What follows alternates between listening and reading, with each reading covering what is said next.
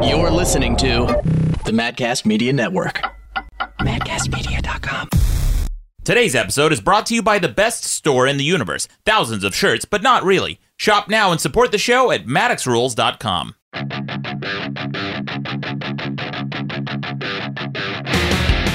Welcome to the best debate in the universe. Every debate in the universe, from Super Bowl winners to Hungry Man dinners. With over four million downloads, I'm your host, Maddox.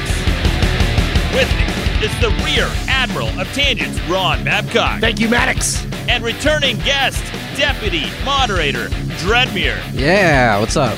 Welcome back to the show.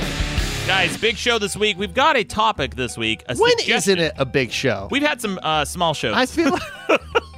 But you always say it's a big show. You always go in with hope. You know what, though? Sometimes I say it's an exciting show this week, and I didn't want to, you know, mislead our audience. Okay, so but this is a big show. It's this a big week? show, and I'm not sure it's going to be exciting yet. I think it will be, actually, by the time we get to the voicemail. Wait We're ready you hear for this. a big and exciting show. Yeah, we got some special guests. We got some celebrity callers calling in for uh, leaving us voicemail. Oh, my gosh. That's exciting. Yeah, super exciting. But, and uh, I should say, welcome back, Dreadmere, to our show. Yeah, I've been here, like, I don't know, ten or twelve times. I'm I still the deputy. I think so. You're a deputy moderator. You whatever. know what? You want to be up for vote? We can put you up for vote. Yeah. We're going to vote. We're going to vote on Madcast Media, guys. Uh, Madcast Media dot com, whether or not Dreadmere deserves doesn't, a promotion. Doesn't Dreadmere kind of look like John Stamos' little brother? Yes. Like a... Like a um, like, is John Stamos Mexican? No, he's are you Greek. Mexican? You're Mexican. I'm half Mexican. You're half Mexican. That's not that, so he's like a. Aren't we all a little bit Mexican? Uh, no. Okay. Um, but, I said let's not get crazy. Right. Yeah, let's not. Get, let's not. I know it's twenty nineteen, but not yet. Yeah. Y'all want to get a shout out to the Slovaks in the chat room? Yeah, whatever. Slovaks. Yeah, we're our Slovaks. No one's ever Slovak. Yeah, it's pretty quiet in the chat room that, all of that, a sudden. That's what I am. But that. I should, I should mention, because I usually do this at the top of the show, the debate this week, which is, do good intentions justify bad outcomes? And I should say that this is a suggestion that came to us from a fan, Chris Gooch. Thank you, Chris, for that suggestion. I believe I saw it in the Maddox University. For uh, uh, successful people and hot babes who are successful too. Like, I forget the whole, the whole fucking name. But if you guys aren't part of Maddox University yet, go to Facebook, search for Maddox University. You can join the Facebook group. You might join you might, if you're good enough, right? Is that yeah, actually, yeah. I do have I do have a questionnaire. I ask people oh. a bunch of questions, and people sometimes leave jokey responses. I'm like, you know what, idiot? I don't need you. I don't need to. Whoa. I don't need to. I don't need to let this dipshit into my fucking. I don't want list. funny people in my chat. Anything, we just want no interesting jokes. What do you think this no, is? But funny people are banned from the chat room. No, but it's, you know, I'll get like a bunch of, uh, uh you know, smart Alex mm. who are making, but they're not funny. That's the thing. They're not funny. If you're funny, and you're, even if you're shitting on me, I don't care. Get in there. A lot of those know? people, when they think they're being funny, they're just being mean. Yeah. I noticed, but they think that's what being funny is. It's yeah. just like just being super mean. But, yeah. but pops... Big props to the Gooch for the great topic. Yeah, Chris Gooch, thank you for the suggestion. Do good intentions justify bad outcomes? And also, I want to give a shout out. We got in the chat room, Super Arrogant Bros. Guys, check out Super Arrogant Bros on Madcast Media, madcast media dot com. We uh, he says Maddox University for geniuses and babes who are geniuses only. That's right. That's it. That's the name. Yeah, thank you. I. It's a good name, and, and it's a good university. Not a single person has graduated what's, other than me. So far. What's your mascot? My, my mascot? Yeah. Oh, but we got so many. Right now it's a chimera, but all three heads are lions. That's pretty tight. Yeah, pretty yeah, all right. Chainsaws for eyes. Yeah, yeah. Okay. Yeah, yeah. Fucking dope as shit. I I think in my uh, in the alphabet the alphabet of manliness, uh, when I had the extended edition, which is which included the numbers of manliness, in that I had um, a chimera giving me a hand job. My grandpa a hand job, which looks exactly like me. So wait, a chimera is like a, a Three, what, what the fuck's a chimera? A lion. A chimera is a lion head, a goat, and a serpent, I think. Or a lion head, you know a goat, and a griffin. Is yeah. like that, that's kind of considered, and then that's taken from like some old fairy tale, uh, like some old thing. Where like kids today will just do doodles in their notebooks at school of like made up monsters. It's the same shit that people did back then. They just put it on like a stone tablet so we pay more attention to it. Yeah, you know but I mean? also, like, the shit that lasted, like, all the doodles and shit that came from, like, ancient Greece, none of those lasted. So all we have are the shit that they sculpted into fucking stone. You know, all it is is just dicks. Yeah, there's a, there's a ton of that shit. If you guys go, there's... Um, that's actually what inspired a couple of the chapters in my in my book, The, the Alphabet of Manliness. Uh, there's a ton of Greek... artwork, ancient Greek artwork that's erotica, and they have this entire history, this entire museum of just like boners, and it's the funniest fucking thing. They, they use their boners as clubs. They have like they, they use their bon- boners as ornaments, like they it, and it's the funniest fucking shit. And they never put it in art history books because no, they want to. That's yeah. It's like yeah. we have this like. idea of what Greco-Roman times were like. They were so learned. Right. It's like, no, man, they were just the same shit as us. Right. And they don't want to acknowledge. And same. The thing is, like, people, scholars are afraid to acknowledge people are kind of fuck ups. Like Mozart. I wrote about this in. Uh, in it sounds like it's just a bunch of plugs in my books, but I wrote about this. I am, I am better than your kids. Mozart was kind of a fuck up, and he was obsessed with scatological humor. He he wrote so much scatological humor, and you never hear about it, but there's an entire Wikipedia page. If you don't believe me, search for it. Yeah, there's he was like, uh, he had a filthy, filthy sense of humor. Yeah, and he wrote these these amazing, like, these letters that sounded like they were going to be, like, romantic uh, letters to his friends or his, like, girls, like, people he was courting, whatever, and it sounded like a romantic no- uh, letter at first, and then it got into, like, some poop joke at the end. That's Mozart. Yeah. That's most. That's, that's him. Mozart. That's him. That's that's All Mozart right. in a nutshell. Yeah. Uh, we got a super chat from Kirk Wilcox. He says, "No, good intentions do not justify bad outcomes." There, there is. I All guess right. the debate's over. Thanks, guys. Thank you, Kirk Wilcox. And Kirk, welcome back to the show. Uh, we got to have Kirk on too soon. Kirk was on last week when we debated the. Wait, was he? Yeah, the one Kirk that was. I was on. So the one before. The one before. Yeah, that's right. You and Kirk were on Dreadmere. Yeah, I don't remember what we debated. Yeah, uh, it was some good shit though. Um, Razors. Lectures. No, no, no. Lectures? No, I, I wasn't on that one. Oh, um, the Lectures one was T J Peters and oh, Mikey right. Bolts. Mikey Bolts was back. Yeah. Yeah, yeah. yeah that was crazy. I didn't yeah. realize. I like. I didn't. I didn't realize it was him at first. I was like, wait, is someone doing a Mikey impression? Mikey. Yeah. No, that was Mikey. But Mikey couldn't make it this week. He he could have made it if we recorded on a Friday night. So he have. You know, it depends on schedules and stuff. So anyway. Hey, uh, by the way, how's that Oriental Raisin Tea treating you? Yeah. So I'm drinking this this drink in the in studio. It's called Oriental Raisin Tea Drink. And uh, it's by the company is called Quang Dong. Uh, cool. There's nothing about this that's not funny. It says Oriental Raisin Tree Fruit Concentrate added. Oh, it's not even the real thing. It's from concentrate. That's disappointing. It actually tastes really good. Well, uh, listen, you know how like Quang Dong makes us laugh because the word dong's in it? Like, is there any English word that sounds like dong in another language? Like some innocuous word, like, I don't know, yogurt. And you say yogurt when you're over in China, and people are like, "Oh my god, what did he just say?" Yeah, there was one. I went. I was in Hungary, and I said some word, and everyone kind of snickered. It was I, I forget what it was, but uh, there are definitely words like that. Matt was it Maddox? It was not. It was not Matt. You know what, Ron? What does it mean? What's Maddox? You're about time for promotion or demotion too. And I don't know why I emphasize demotion like that, but, uh, but anyway, we should we should uh, move on. Hey, we got Edlin Martinez in the chat room too. Uh, so she says uh, special poop to make coffee with. Uh, poop jokes are the pinnacle of human achievement, says Smitty in the chat room. Uh, you know what? They're underrated. I think people think it's uh, it's easy to make a poop joke, but it's not. It's no, hard. I agree. You can make yeah. a lot of poop jokes that aren't funny. Yeah, well, that's what I think sullies the poop humor is that there's a lot of cheap. Crass poop jokes, but if you were to listen to like the poop story that H. John Benjamin does in the final chapter of his book, "Failure is an Option," or I, or I think it's just called "Failure," it's like one of the best poop stories I have ever heard in my entire life, and it's fucking hilarious. So for anybody who says like poop is not entertaining, I would listen to that story and defy you to tell me that you were not entertained. Yeah, it's the bad poop jokes that defile the rest of poop jokes. Uh, but we should get it's on like I'm to... listening to Mozart right now. Yeah, thank you. Yeah. yeah, thank you, Dreadmere. Well, anyway, we should get on to the debate this week. But before we do, I want to hear everyone's buzzer. Here's what mine sounds like. Uh, this is mine. And Ron. And I can't get the soundboard to oh, work. Shit. So. All right. Well, there you go. That's fine. If you hear a buzzer from anyone during this debate, that means someone's disagreeing with someone else or we just want to chime in. And also, I should mention, we've got your voicemail at the tail end of the episode. We've got a Babcock tip. And we've got some quick news headlines. But before we get to the debate, I got another super chat in the chat room from Pavich Bavin for five dollars. He says, raisin concentrate is just grape juice, but with extra steps. Yeah, it's like you're just cooking the water out of it. No, this tea, it tastes like if you had put raisins in oatmeal and then, um, you know, heated it up and then ate the oatmeal. That subtle flavor of raisin in the oatmeal is what this tea tastes like. Ah, keep we selling it. Or, yeah, we hit record already? Yeah, yeah. We're, okay. We hit record. Yeah, yeah. Good on just you, though. Sure. Good on you, Dreadmere. Yeah. Anyway, guys, we should get to the debate. Enough tea talk, enough nonsense. We should get to the debate, which is, do good intentions justify bad outcomes? Dreadmere, as our returning deputy moderator this yeah. week, I'm going to give you first stab at the debate. What do you think? Do good intentions justify bad outcomes? Yes or no, and why or why not? No. Uh, no. no, not okay. at all. Okay. So if somebody sets out to do something nice, like let's say, let's say I see a homeless person and I buy that person a sandwich, right? Mm-hmm. Then, unbeknownst to me, the sandwich uh, happened to have you know some some salmonella or something in it. The food, you know, the homeless person gets food poisoning and dies. Am I yeah. then like? Am I? Am I still? I think I would still be justified in buying that person a sandwich. Don't you? Um. No.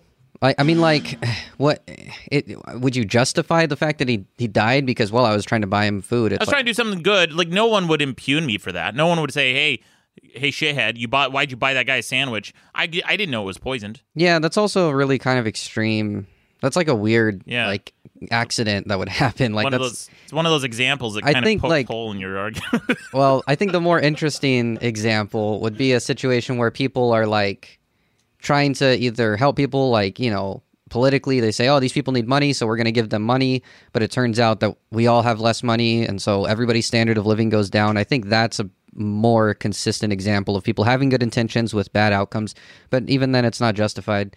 Um, the whole point of, like, having principles and everything like that is to be able to live a consistent, predictable life. And, um... knowing where, like, how far your ideas reduce. So, like, I'm doing this because I believe this, which comes from this. I think that's how you can justify your intentions um, and predict the consequences more accurately. So if something does go wrong, you would know why or something like that. I don't think these freak accidents of, like, oh, I, I gave this guy a, a new pair of shoes and then he tripped and got run over. It's like, that's not really... Um, That's not really where that comes into play, I don't think. Okay, so you're talking more like taxation. You think that taxation can t- sometimes, even if it has good intentions, lead to bad outcomes, right? I think taxation is theft. So. Okay. Oh, boy. All right. You know, can we talk about this fucking argument? This is a fucking libertarian argument. The taxation it's not is... a libertarian. Okay, then what kind of argument is it? The correct argument. It's, it's not. A libertarian it's not. Appropriate Why do you think... I've never heard of a libertarian not making this argument. They yeah. may make the same argument, but we disagree. So. Oh, okay. Why do you think Why do you think taxation is theft? Let's go through this. Because it belongs to some. That money belongs to somebody. Okay. Somebody earned it, somebody made it, and you're just getting it for why? What What would you say to that, Ron? Uh, no. Okay, well, no. like, like a thousand you, times no. I'll tell you why it's not theft. Okay, theft is a crime, and theft is is taking money mm-hmm. from someone. By force? Uh, yeah, by force. Okay. Right. A lot of times by... No, not necessarily by force. You I, can... you can. Oh, you know, the last money. tax time, uh, I R S came down and held me down till I gave them a thousand dollars. They would if you didn't. I mean, they would. But it's also... You... It's the system I signed up for. Like, I'm, I'm not, it's not forced when I willingly go along with the system. You know what I mean? Like, like it's also, like, you say by force, it's like a very sensational word to use of a system that I'm like, yeah, okay, I make income. I give some of that income to the government so we could have roads and schools and whatever. Because I, and I use those roads to go about my daily business. So, yeah, you, you should take some of my money to make roads so I can get around. No, no, I'll tell you, I'll tell you the argument why it's not, it's not theft, okay? By, so theft... Theft can happen a number of different ways. Theft can happen by, uh, you know, by grifting. By, if you say, you know, in the movie Office Space, the the guy, the main guy, the protagonist was a computer programmer who worked mm-hmm. for an accounting uh, accounting company, and he said that you can use rounding errors, like if a if there was something like, you know, a half a penny, right. that you know that was a rounding yeah, error. His name those- was Michael Bolton. Was it really? That was the character's name. Oh yeah, Michael Bolton. Okay, so so the so the protagonist in Office Space, Michael Bolton, um, used those rounding errors to throw those that money into a bank account. Now that wasn't like by force, but it was uh, dishonest. It was it was theft. I, so that's theft. Yeah. But also here's the thing. Here's the difference between taxation and theft, and why it's not theft. Taxation.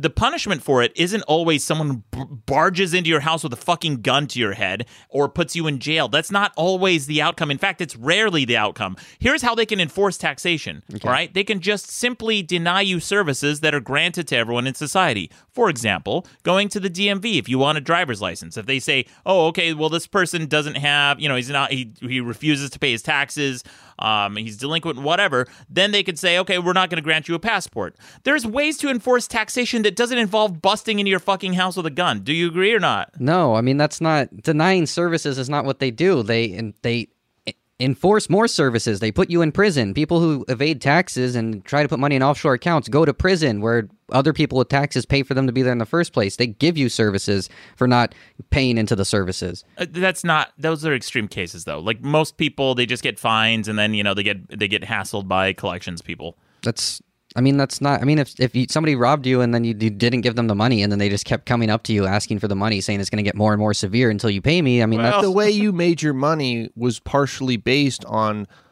services that you use that were provided by the government. You know, if you make your money on your computer working, well, part of that is the electricity happens because power lines that are, you know, built to your apartment, or like like there's an infrastructure in place that is provided by city government, by right. the country. So part of our taxes go towards maintaining those that infrastructure.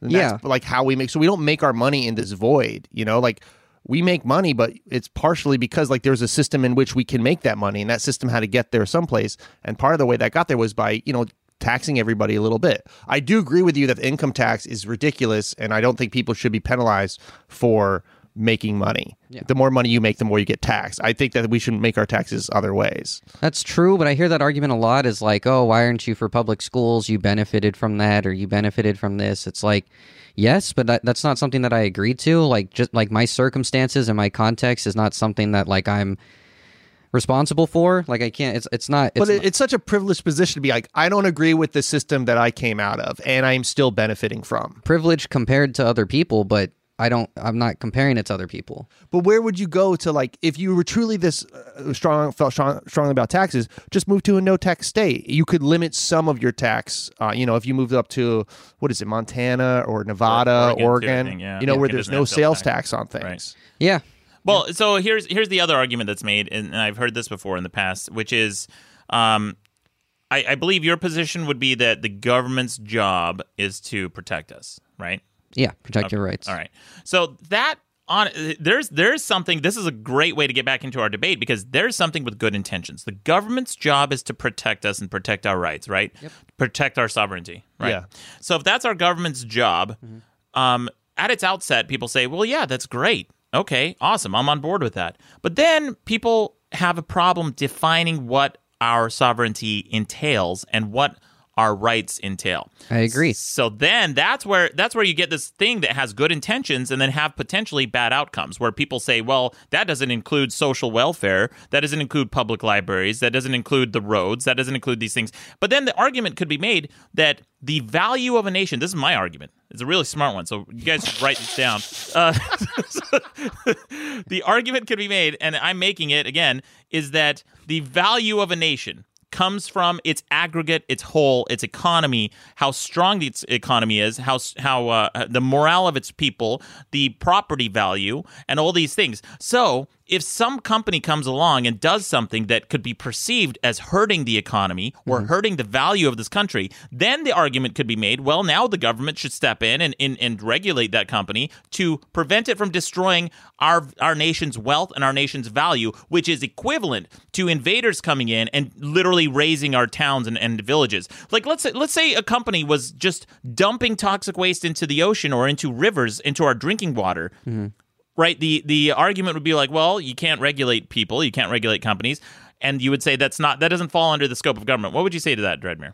I would say that if you did write that down, you should put dash pragmatism is the argument that you made, and that's a very common one because you're starting at the wrong place. But uh, for that situation, is like toxic waste. It's it is infringing on people's rights. You like like if you're contaminating, if you're hurting people or whatever, like. Um, you should be held responsible uh, for that. So that would be in the scope of government to make sure that like your that your business is not impeding other people from living and making their own choices. But that's that's my point. Is like good intentions. Okay, what does that mean? Good for who? Good for good for the the species. Good for future generations. Good for everybody. Like good for your country. And what I'm saying is good for you. You start with you. Good intentions. Um. Like what's going to be best for me, and uh, that's where that's that's where you start with this whole idea of government protecting those rights, because you don't you don't change it just because oh well this group of people is is being hurt, so we have to we have to adjust for that. I'm saying the right answer, the reason people can't agree on these things is because rights co- come from the individual, life, liberty, and property, starting from the individual. Uh, okay, I I'm not sure. You're saying that rights come from property rights. No, I'm saying they come from like individual. It's like individual rights, living among people. Oh, okay. Um, I'm. I mean, you gotta at some point acknowledge group rights and world government. You you absolutely have to. So, for example, if you want to trade with another country, um, and that country decides to put a tariff on our products. right? Mm-hmm. Um, and, and let's say it's a, it, you know, the rest of the world creates a union against the United States. Then they start imposing tariffs on us. Well, what leverage do we have against those other people? And should our should we enforce, should we start making a government that can essentially put their thumb on the scale, the economic scale, to yeah. try to enforce another government to give us more favorable trade views? Like, where, where does that fall into line? I mean, isn't that the government's responsibility too? It's hard for me to, to think about these things in terms of, like, governments, like, talking to each other. But, like, the way I think about it is is motivations. So it's like, if we do have a commodity or a product that another country would want, that business um, wouldn't really have an issue, I think, trading with some with other other countries, because it's something that they want. Maybe it's cheaper, maybe it's more efficient, but, like, people operate under motivation. I don't I don't think that you need, like, this um, artificial force to, like, make sure it goes smoothly. Okay, what about this, though? This is something that actually was a big concern, and I think still is. Uh, all the manufacturing that came out of China, it was the, they had this huge industrial boom in the eighties and nineties, and they started manufacturing everything like crazy, and we started getting all these, like, cheap goods coming into the United States, in addition to mm-hmm. a bunch of pollution that was flying across the Pacific from China. So is that fair? What, what, I mean, would you say that that would fall under the... the role of government to say, okay, now we need to do something. We we don't control these people. We don't control this government. Mm-hmm. We shouldn't have. Should we or should we not have a say in how much pollution they send across the the uh, the Great Pond? What do you think? Um, I mean, that's definitely a, a tough one. Like like pollution, like even within our own country, if there's a business that's, like, highly polluting the air. Like the uh, sriracha factory, yeah, that's here right. in L A, which I wouldn't say it's pollution, but some people don't. There's this, you know, make the rooster sauce, the red hot sriracha rooster sauce, and right. they have to crush all the chilies and process them, right. and all that stuff gets let out in the air. And basically, the town people walk around, like, constantly watering their eyes because there's fucking chili, chili peppers, uh, you know, going everywhere. Yeah, uh, I, I mean, what I can tell you is that it's not the government's job to, like, say, hey, you guys need to make your, like, sauce, like, not as hot or whatever it is that's happening over there, like, but uh i i don't know the details of what would have to take place for, like, a community that lives, like, nearby, and then this this you know building pops up that starts making it so you can't breathe. Like, I don't necessarily know what the solution for that would be, but I can tell you that, yeah, like, that does, so those examples don't adjust the rights. It doesn't change the fact that this person has a right to property. Um that being said, there is context in which, like, things, like, you need to, like, look at if those rights are being violated um, by that company. Okay, I'll I'll give you an example of personal property rights that are hurting everyone. Okay. Uh, and before I do, I, uh, I'll read a couple comments in the chat room. Commissar Keck says, the issue is Maddox is operating off examples while Dreadmere is operating off principle. Okay, we'll get to that. I'll address that in a second. And then we got another one from uh, uh, Dig Digfig. He says, uh, Maddox with the hyperboles again. Okay. Um. Here's uh, and then here Commissar Keck again. He goes, they are, but Maddox doesn't doesn't have consistent principles for an argument. Okay, let's talk. let's talk about principles. Okay, you talk about principles as if they're a good thing. There are good and bad principles. Yeah, let's agree to that. All right. There's right, right real and quick, wrong. Are we talking about principles like of a school, or principles as a way of uh you know going through life? I'll give you an example uh, as a way of going through through life. Okay, not, so not, okay, okay, okay, exactly. Not that. Yeah, I had a friend, for example. He had a principle that if he saw if he was like in a mall parking garage, and there was a car waiting with a signal on to take his spot, he would take extra amount of time. And I'm like, what the fuck? What? What's wrong with you? Why are you doing that? He goes, well, because I think they're being rude to the person behind them, and so I want to teach them a lesson. I'm like, dipshit, you're first of all, you're not teaching that person a lesson. He doesn't know you're teaching him a lesson. You're just taking an extra amount of time, and he just thinks you're an asshole, and so does everyone else, by the way. Now you're the person who's causing everyone else behind them to be delayed yeah. because you're being a dick.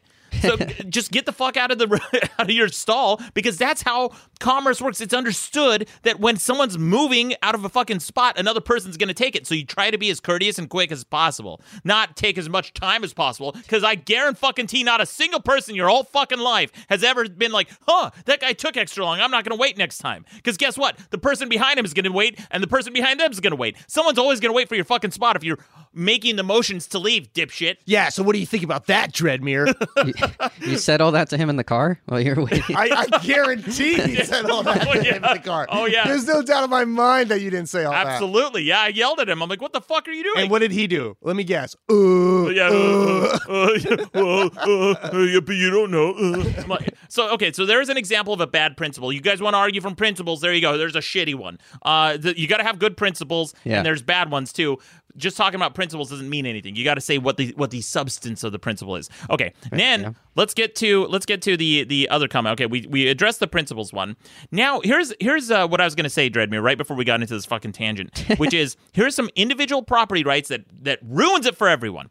Hollywood, okay? Hollywood, California. You got the big fucking Hollywood sign. For those of you who have never visited Hollywood, first of all, don't. It's it's gross. Uh, but second, it's fine. Uh, you know, it's, just, you know, it's gotten I, better. It's gotten you know, better. The thing is, I go to other parts that aren't just Hollywood. That's true. Okay, Th- that's fair. So, so, uh, but anyway, don't come here. Um, yeah. So the Hollywood sign, okay? Here's something that people don't know, and myself included. I was wondering one one day, like, why isn't it lit at night? Have you ever seen a picture of the Hollywood sign from night? No. The answer is no. No one has. You know why? Because they can't light it up. And guess why? It's because the fucking there's two or three houses that live next to the Hollywood uh, the Hollywood sign who complained to the city and said, "Well, this light bothers us. We can't sleep that well at night." It's like, you, have you ever heard of blinds, dipshit? And by the way, don't buy a fucking house next to the Hollywood sign if you don't want the traffic, the light pollution, the noise, all that shit. You don't buy a house next to the fucking Eiffel Tower if you're going to complain about tourists well, ch- checking out the Eiffel Tower. There was uh, kind of annoying, but there's a pretty popular hike that you could do up to the Hollywood sign. I think it's the Baldwin Park hike, and so. All these, it was a public path, and all these people bought houses there. And then, lo and behold, the, the path keeps getting more and more popular. Public path, people bought the houses, and the path was already there, already public. They knew it going in, and now they just don't like people, like the public, going up down their street. So now they've like rallied, and they've got the city to close down that access point to the path, yeah. which is annoying to me because it's like that that's a public path, and you bought your house knowing full well the situation. When you bought your house, and they're like, yeah, but we just don't want people. And it's like, it's a very wealthy area. Yeah. So it's like wealthy people get to do that shit all the time. And here's the here's the even worse implication of that, Dreadmere. They're actually hurting the fucking economy because these three dipshits don't want a little bit of light pollution come into their fucking blinds that they can shut. If you guys, like, if you imagine how many more tourists would spend time on the Hollywood Strip taking pictures, buying snacks, buying souvenirs, if they could take pictures of the sign and see that, that sign from nighttime. Yeah. They, just because these three dipshits have decided for the rest of fucking Los Angeles, sorry, you guys can't have millions of dollars of stimulated economy because we want a little bit of snooze time at night. Go fuck yourselves. What do you think of that? Do you think the regu- so the government should step in? Because that's one that you can make an argument that government stepped in and said, okay, we're not going to light the sign at night because of the, the rich people on that on those hills who, who uh, put the thumbs on their scales. Or should people lobby the government and say, you fuck these people, turn on the lights? What do you think? Um, this is why I like this argument, because you can go, like, this is why I like this debate topic, you can go a lot of places, but, like, so, yeah, um, I don't, I don't know why the government needs to be responsible for, like, allocating tourist money or, like, being concerned with, like, tourist money. I think that's a weird way, like, you're right in that it hurts the economy the way we have it set up now, but as far as, eco- like, the economics, like, if somebody buys the Hollywood sign or buys property near the sign and people want to go pay to see it, that person would be making money from presumably other countries and then spending it in our country. So it wouldn't it wouldn't hurt the economy in that in that way. And they have every right to say, like, this is my property if if if it is, and say, like, I don't want, you know, I don't it doesn't belong to everybody. Like, the Hollywood sign doesn't it shouldn't be this public thing that we're all concerned with, like, making money off of for some reason. It it should belong to somebody. If they want to make money off of it, then they have the option it, it to. It does, and that's the thing. The Hollywood the Hollywood sign is owned by a private company. Yeah, so it, the, it's owned by, like, different people, right? It's like eat pieces, like someone has, like, some letters or something. Yeah, it is now because the the company I think went bankrupt a while back. Is there they, like some trust they're yeah. part of? I don't know. Yeah, there's a couple there's like two or three people, and I think Hugh Hefner is one of them who came in yeah. and kind of like saved the Hollywood sign. Um, but it is owned by, you know, some people. It's it's privately owned, the Hollywood sign. Yeah. So the so we have basically two conflicting pri, pri, uh, excuse me, private property rights. So you have the people who want to have the Hollywood sign lit because mm-hmm. you can make a lot more money. It's iconic. You should see it at night. And then you have a couple of dipshits who are complaining that the light pollution. I mean, that's that's where government has to step in, because who's going to settle that? It's like they're basically a mediator. Like, so you go up, you keep going up the chain, you keep going up the chain until somebody makes a law. And then people are like, okay, well, I got to follow the law. Otherwise, I'm going to be forced to go to jail. And government's the one who mediates that shit at some right. point. Like, I don't know who else does it. What other authority is You start there? With the community group. The community groups fight. Then they go to City Hall. Then right. they hash it out at City Hall, I guess. Yeah, I mean, there's an argument to be made for each one, but whose whose property rights are being violated? I would I would, I would say arguably you cannot have a settlement there in that situation without violating someone's property rights. And that's where you absolutely have to have government step in well, and make some kind of regulation. It, it, it kind of goes like to, um, there's an area of the seven ten freeway that they wanted to connect between, I think it's south of Alhambra and north of uh, like Pasadena. And it runs through South Pasadena. And they wanted to connect that highway. And originally they wanted to put the highway right through the community, and the community went up in arms. And the arguments were like, yeah, but this is going to be really helpful for traffic mm-hmm. and like the greater number of people. And the community was like, yeah, but this is going to destroy our community. So then they wanted to build a tunnel. And the tunnel was like, and the community's like, we don't want you tunneling under our houses. We don't trust you. Also, it's an astronomical amount of money to tunnel, and it's really not going to alleviate traffic that much. So there's vested interests on both ends. It's like, which community do you choose to benefit? Because you could say with the argument of the sign, it's like, well, which would benefit the most amount of people? That's Obviously, what I would argue, yeah. But what happens when you don't know that answer to that question? Right. Like when you're tunneling through or putting a highway through a community, right. like, are we really benefiting the most amount of people to allow people to get from point A to point B a little bit quicker? Or are we destroying a whole community of, you know, say forty thousand people? Of and you know because it would it would go right through the main like literally right through the main street. Well, let, let me ask let me ask this why why is that the goal? Like why is this utilitarian? Like the most amount of people who are benefited. I'm a, I'm assuming that's just a metric for determining these kinds of impossible problems. Is like well how many you know and, and we are we live in a democracy where majority rules is one of the major principles. So I'm assuming like the utilitarian approach of just like well. Who's going to be happier? I mean, that's the way one way of approaching it. I w- would love to hear if there's something. Didn't you do you like? Isn't the whole point of life um, ha- ha- happiness? Right? Yes. To to be to be as happy as we possibly can be. Or get and, your dick sucked. And, yeah. and as part of that, like let's say let's say your life was doomed. Let's say you were, um, you know. We we talked about this a while ago, the trolley problem, which is a car oh, yeah. hurtling hurtling down like a cliffside, and there's a group of pedestrians, right? And if if the brakes malfunction and the computer's you know controlling the car, the computer has the decision to make: does it save the driver or does it plow through the pedestrians? Mm-hmm. So, what would you say the answer to that trolley problem should be? So this is like an academic question, and it no, ha- it's a real question. This is something that, that that actual programmers have to consider now. Yeah, I mean, like. So that I think would be very clear is like, so this is the, the reason I say that is because it's an extreme example. Like it's not something that would happen every day, but like, the, but the extreme example is just an, it's not like there's a right or wrong answer. It's just an indication of how you approach life. Well, there's always a right answer. Like, uh, yeah, no, I don't think there is. I, uh, yeah, there, there isn't. And it, it, I mean, I'll let you finish your point, but like the extreme examples are what the laws are made for to protect people. So, for example, in, the, in society, the number of people who are trans are less than like two percent. It's it's like real. It's tiny. Yeah. It's not. It's almost non-existent. It's a blip. Way less than two percent. It's like way less yeah. than two percent. It's like nothing. It's like maybe one percent yeah. of the population are transsexual. And then we have all these laws that people are, you know, spending all this time trying to pass and protect. And they're like, oh my God, we it's such a big deal if we let a trans person take a take a shit in our bathroom.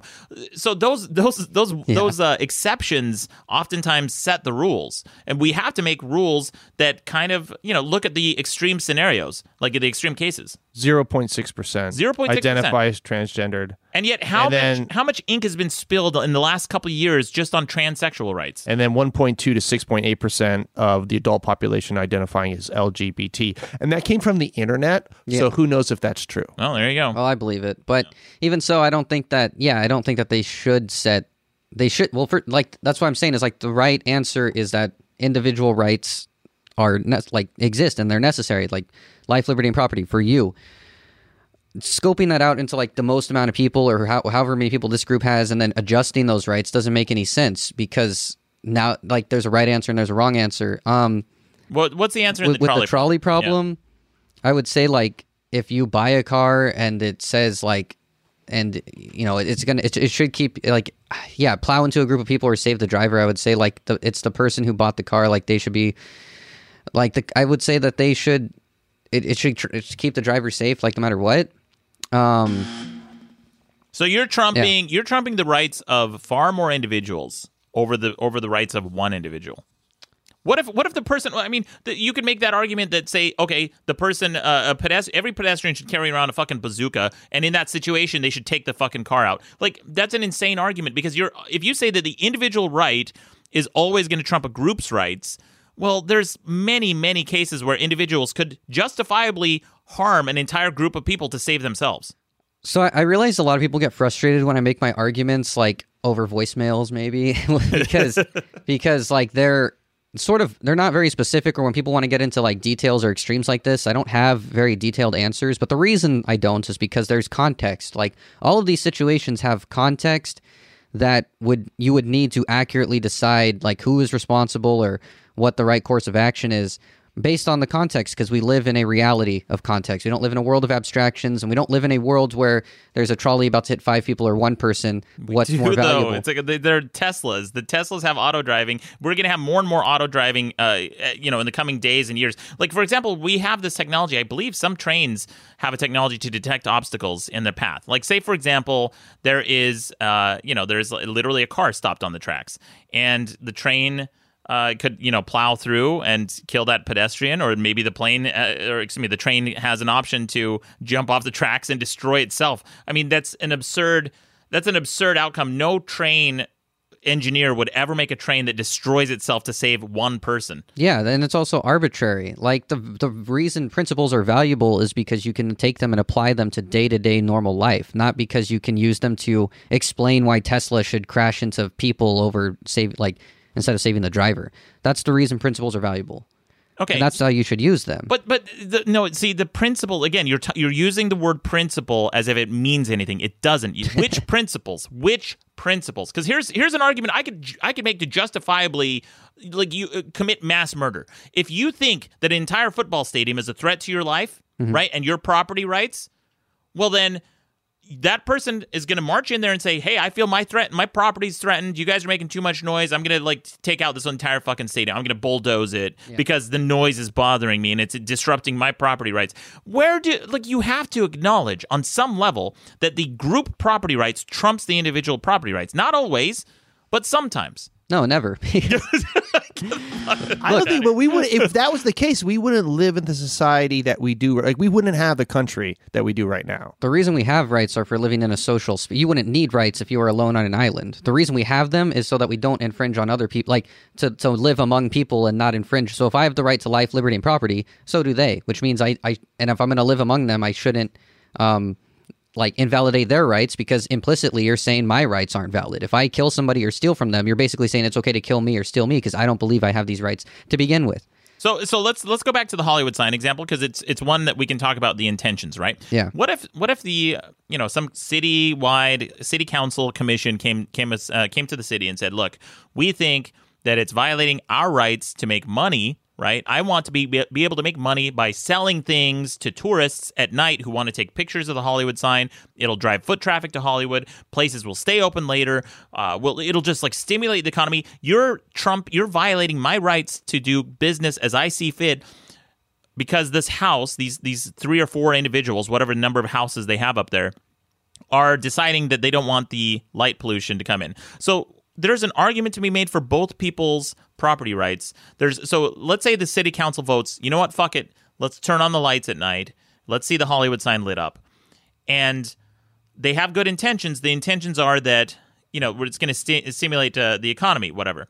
But the bad outcome potentially is that property value next to the Hollywood sign drops because no one wants to live there if there's so much traffic. Yeah, I, I also don't think that is a good intention. It's like my, my intention is to stimulate the economy. I think that's a weird way to to have a goal. Your goal should be, I want to make money and I have a right to make money. That's the you same don't have, thing. But you don't have a right to specifically make money in, in, in this, like, oh, well, I want to make money off of tourism, so these people need to, like, change their...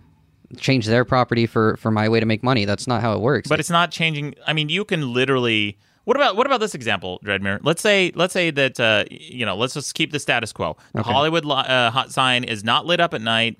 No one can go in there. But what if I just from my fucking house or balcony or whatever want to shine a laser beam into their living room? Mm-hmm. Who's? I mean, is that a par- is that a violation of someone's rights? It, I mean, uh. Yeah, I mean, like like an even better example would be like if somebody's like burning tires in their backyard and the smoke is getting into your backyard. Uh, it's like It's like, oh, well, they're doing it on their property, right? It's like, right. But I would say, like, that is in, infringing on the other person's property rights. Like, when you buy property, implicitly, you should be allowed to breathe on that property. Like, other people living should not impede you from living. Like, that's all there is to it. And if everybody had it divided in that way, you wouldn't have these issues where it's like, well, we need the government to come in and build a freeway because it'd be better for everybody. Every time you make these arguments like, oh, it would be better for the most people or the economy, that's when you're like, well, I guess we have to have the government step in. I'm saying you wouldn't have to do that if property rights were respected. Okay, what if... So how the fuck would we have a highway? Privatized highway? Because it go... Well, no, but, how, but, how, but, would, that ever how would that ever happen? I don't... Again, so, like, these are the details where there'd be context. Again, there's, like, detail. But, yeah. There's life lot. is detail. I mean, what happened... I was just... I was driving the other day uh, with Rucka. I was uh, oh, hanging out okay. with Rucka, and we were driving, and I looked... We passed this like uh, this this pass by a canyon where I saw a bunch of netting on the side of the hill.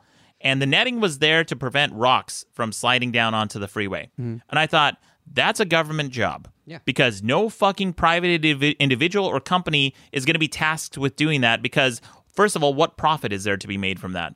There's also wet floor signs in every Walmart that you go to in hospital because if you get hurt on their property, they're going to be held responsible. And, like, I don't necessarily know that, like, the details of how that should be handled, but I imagine the same response would be taken in this case too. If there was a highway and there was potential rocks falling on people and the company said, oh, well, people aren't going to use our highway if they think they can get crushed, so we should put up nets. I don't think that it's only government. Okay, but then what ha- what happens if that company goes out of business and no one wants to take care of that freeway? Then what happens? Nobody's going to want to take care. I, I don't see that being the case. Again, like people operate under motivation. But it happens, can, man. If, so if we need it, someone's going to buy it and monetize it. If it's something that we need and no, like, like, oh, we all need water, but nobody wants to collect it. so like, what? If, so what if like some company just comes in, like buys this, privatizes it? Every every there's no, there there would be no standardization. There's no standard system that like you, you have, know. Oh, the only people who can't afford it are the, the people who can't afford it. Yeah. And fuck everybody else. And, and, and what if, because they don't need to? It's a privatized highway. You got to pay a toll to get there. Yeah. And here's a real example. What if they decide to discriminate against uh, politically? What if they decide that they're not going to let Republicans drive on that it, highway? It's like what you're saying is a system that can quickly divulge into a very classist system of the have and the have-nots, which we already have. Like, let's be honest. But it's like I feel like the, the unintended consequences of your good intentions could be a system that is even more divided than what we have now. Well, for, I mean, the system is not uh, something that I'm considering, really. But, like, what I am saying is that... Uh, If if they're, they're, the only way that people can take advantage of these kinds of situations is with government intervention. If somebody had a highway that was highly used and then they decided, you know what, we're going to raise the prices because everyone's using our highway, somebody else would make an, another highway like right next to it or well, in the same way. Well, that's a big assumption. What if there's already a house there? Who? What if you can't? What if there's... I mean, there's so many places. Like Los Angeles and New York and Chicago and, and uh, you know, San Francisco. Thank you, Ron. I'm, I'm okay, going to use my buzzer because we haven't buzzer. even got to me yet. Yeah, okay, what was you going oh, that's right. to Okay, yeah. What's the debate again? Because I feel like we've got yeah, so yeah, yeah. goddamn off course. Okay, do good intentions justify bad outcomes? No, they don't justify bad outcomes. And they don't excuse bad outcomes, but it's a way for you to understand why the bad outcome occurred. You can't justify it. You can't say, well, I mean, I had a noble intention, so I, I'm sorry. It's because uh, just a, like uh, good intentions are subjective. So one person's good intention can be somebody else's like, no, man, that's fucking evil. I mean, that's right. all throughout history is what right. leaders who think they're doing something right. And it's like, no, man, that's some evil ass shit. Communism. Yeah. Yeah, whatever. All of it. All the isms.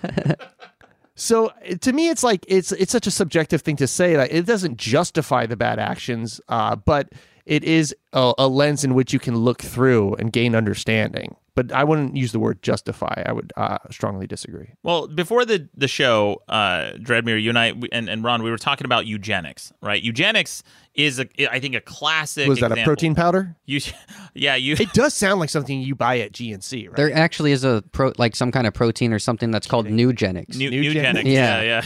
This ain't your daddy's eugenics. Yeah, but there's this a black, he's, it's like a black guy in the commercial who's like doing the advertising. There's like a lot of uh, ethnicities in the crowd that he's talking to about it, so I think they're fine, but it, it is called nugenics. Everyone's got like perfect teeth. Yeah, it's still a weird thing to name your product. Yeah, yeah. new new based on the just the, the but yes, go on. Yeah, about. so so eugenics is a, is a classic example of an argument that you can make of where um you know, the intent, the intent is we should try to better the entire human race, but the way they do it is oftentimes horrific. Yeah. Uh, by weeding out people with a lot of the, that original eugenics argument came out of uh, professors in California.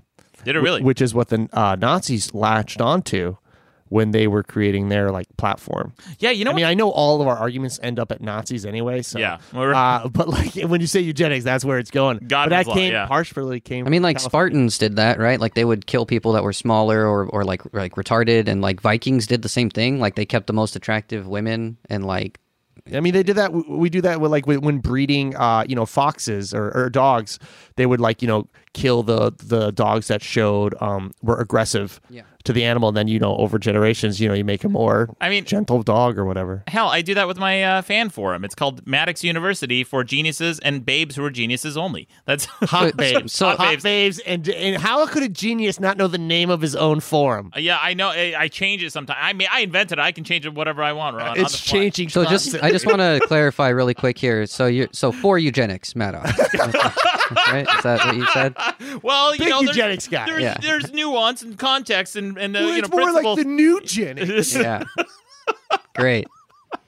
Go on. yeah, look, look. The argument can be made for like the, the people who argue for eugenics. Yeah, that they had noble intentions. They have when noble they came intentions. Up with it. They're right. Like, we want to become a better as a species. As a species, as but society. Then the practice of it is truly horrific. It's yeah. Oftentimes, it's been truly horrific. So, Ron, uh, interesting. You mentioned that the Nazis kind of latched onto this uh, California philosophy. These from these uh, professors in, in California, which I don't know if that's the case. That's that's mind blowing. But this is something else other people don't know too. There was a big Nazi bunker in Los Angeles. Oh yeah, yeah, and and a lot of people, oh, yeah. a lot of people outside, and they closed it down a while ago. But it was like way over in the hills, and it was, it was uh, to, be- to planning for the inevitable. At, at the time, they thought that they would then you know conquer Europe and then come over to America, and this was a place to kind of get things started, get a home base, get yeah. a home base, get a compound, mm-hmm. get all the flags together. Your Nazis gonna have a lot of flags, and and this is mind blowing, but. I just saw a video recently about it where there was a Nazi rally in New York, and this was in like time, like Times Square. It was uh, what's the big park that they have there? Uh, Grand Central Park? Not Grand Central. I, I don't know. It was like one of their big Prospect Park. Yeah, it was like one of the big parks or something. They Those had a big the gathering. Two big parks. Whatever. It was like someplace that they had a huge rally in New York, and um, this was not like. Just Nazis. This was like Americans going down there. This they were like supporting them and saluting them. Yeah. And there was a there was like some Jewish guys like who ran up on stage and tried to disrupt the rally. And the cops, the American, the U S cops, went and tackled those Jewish guys and took them off stage. We were. It was like America for and still is, but for a long time it was very extremely anti-Semitic. I mean, we turned back boats of Jewish people. Yeah, who were looking as refugees, and there was a lot of people who. Like didn't want to come out against the Nazis. Like they were in private. They're like, yeah, this is fucked up. But they didn't come out in public because a lot of America was super anti-Semitic at the time. So what if, yeah. So what if you have, let's, let's play in this, this, this Dreadmere world where uh, all the universities are privatized mm-hmm. because if we go back to a time in this country and it's scary how, how quickly we could fall back into these times, but of segregation, mm-hmm. where you have universities turning away black people, mm-hmm. saying, we don't want you, we don't think you should be able to attend this university. Well, if that's the case, mm-hmm. and all the universities are privatized, essentially what you can do is shut out a certain race, a certain group of people, yeah. and say, we're not going to educate you. You would say that that's okay under this uh, this... ideal oh, no. property rights. Can, right? I, can I can I answer for Dreadmere? Sure. Yes. Okay. No, obviously, Maddox, that's not okay. In your extreme example that you put in, what would happen is that people from that whatever who's being blocked out would start their own university, uh-huh. and then they would be educated there. Okay. Yeah. Uh, Did I got it? No, maybe the second part, but the first part is yes, that would be a le- perfectly legitimate to turn away races, to turn away sexualities, to turn away trans people. That's perfectly legitimate under property rights. Just like you don't have to let every single person that wants to go into your home into your home. And if you have a business or a university, you have the same rights. Now, I want to be very clear. I, I don't like that. I wouldn't like if people did that. Um, and I would be with everybody who would who may be protesting that business, saying like, we're not going to go to that university or we're not going to do this and we're going to start our own university. I would be with that side, but that doesn't change the fact that that right is legitimate. You're perfectly allowed to do that. All right, we got a super chat in the chat room from uh, DigXFig. He says, if Rucka was here, he'd school all of you in a second. uh, oh? Well, we, we'll probably be continuing this deb- debate over Korean barbecue with uh, Rucka and Dreadmere and Ron at some point. Yeah. But, um, yeah. Uh, I know I know people don't like hearing that. Like, it's like, it is an example that is, and it's not extreme. Like, it's well, definitely, like, possible that. Yeah, but th- this this this absurdist argument of, like, absolute property rights is bullshit. And I'll tell you why. Look at fucking Malibu. Here's something that, again, people who don't live in California don't know, but there's a lot of wealthy residents in Malibu who buy houses along the beach, and then they think they own the fucking property. They own the beach as well. What's worse is that the prop... the explosion of population in California from the seventies to now is ridiculous. Like, it's like doubled in like population size. Yeah. So all these lots in Malibu are getting sold so they could build their houses on them. Yeah, and you're and like, forever. Great, cool. And they could do that. And they just Except own it. Now there's wildfires that happen. And after the wildfires, there's mudslides that happen. Yeah. And now people keep and it's the thing is is we shouldn't have been selling homes in these places to begin with, because they are like high instances of natural disasters that always happen. And then all their homes get, and then everybody's got to be, oh God, we got to help the people of Malibu. And now we're like, we got to rebuild. And it's like, no, you shouldn't be allowed to build in certain places. Okay. So this was, uh, I'm going to, I'm going to channel Rucka since he's not here, but there was a, he gave a speech at an event that we went to called the Kilroy event. And in that, like, one of the things that people come up with for like arguing against property rights is kind of like a scarcity argument. Kind of, kind of sounds like similar to what you're saying, or like there's certain places that need to be built on and others that wouldn't or shouldn't be, or we don't have enough.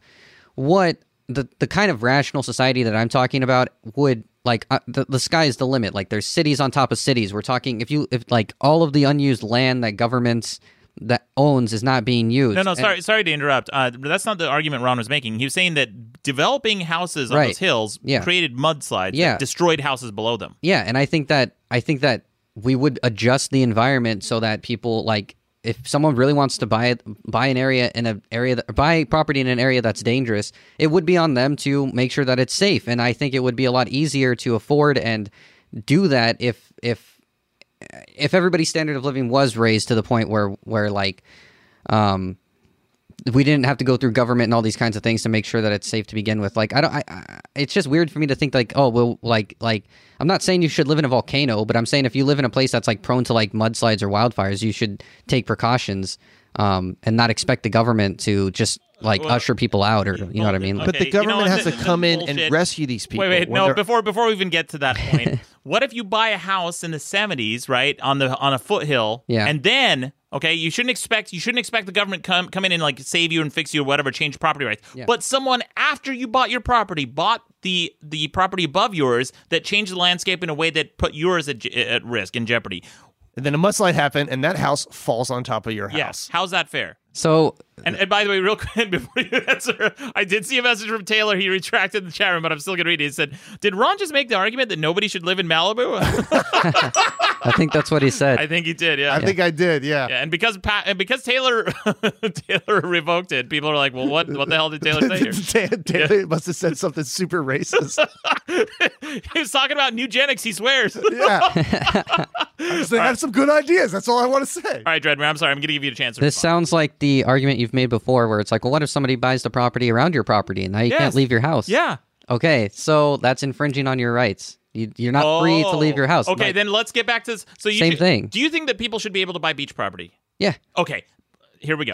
Now, it's possible. There's a very limited amount of coast in yeah. the United States on either side, the Atlantic and the Pacific. Yeah. So you're saying under your Looney Tunes universe yeah. that every every single square inch of that coast can be sold to personal private property developers, and they could they, then they could say, okay, we're not going to let any ships harbor, we're not going to have any fucking shipments from China or Japan or anything anymore because it's my backyard and you don't have I should I don't have to let you fucking no, harbor. There'd be here. a private company that would allow the shipping companies in, I don't, and they would yeah. own that section of you the would coast. hope you would hope these are all hopeful arguments. Is that what you would say? I I think that that. Could that that could be a decision that some like everybody would make, but like it it doesn't make any sense. Like I, I'm saying that's not what they would do. What they would do is they would want to. It, so again, we're talking about intentions, and you're talking about it like in in in the vein of like applying to the most people. And I'm I'm saying if if you start with yourself and want the most for yourself, then I don't see why people would do that. Like, they would want to make more money. If this is a, a place of transports, then they, they would have to go through them and they would make money. It's like, I don't see why people would just talk like not make money just for the sake of like screwing people over. There are I guess lots you, of examples. Do you, would you say that most people, I guess you live in, a, uh, you would say that most people are logical? Rational, Rational no. logical people, like uh, at, at their core? Mm, I, I, I think that they in, could in, be. In the system that you're kind of saying is you're kind of appealing to people's rational logic selves. I'm saying living in that system, you would be, there would be more rational, logical people. I don't know that like a lot of people would agree with that now in like our current system, but like definitely in what I'm talking about, it would be a rational society. Um, I think everybody could be that way, but... I think a lot of Dreadmere's... Um, principles and good intentions actually are good for society. I don't know if we agree in the execution of them, but I don't think there's any harm in adopting some of them, because I do think it would, like living like that with this sense of self and the sense of like kind of having a, a, a grounded principle that's kind of driving you is like a good thing. But I just don't necessarily agree with the, the outcome of all of it. Well, it sounds like we can all agree that there should be more executions. All right, so uh, of of, of uh, ideas, of principles, right? right? Yeah, uh, yeah. Anyway, guys, well, this could go on. This is a really fascinating debate. I feel like we um, kind of delved into property rights, but that's a really good example of when you have good intentions, right? Our our intention at the outset. I think that if you write down, it's a great bumper sticker. Indi- individual property rights all the way, man. I'm I'm all there, for it. There's this but... like intentions of. Uh, I was listening to this podcast about they they dumped a bunch of tires, like a shit ton of tires, into the ocean. Hmm. Like it's like five square miles of fucking tires, thinking it would become a great reef for fishes. No, tires don't work like that. They just leached everything out of the rubber tires, and now it's this massive. Um, I think it's way more than five square miles. It's this massive dead zone.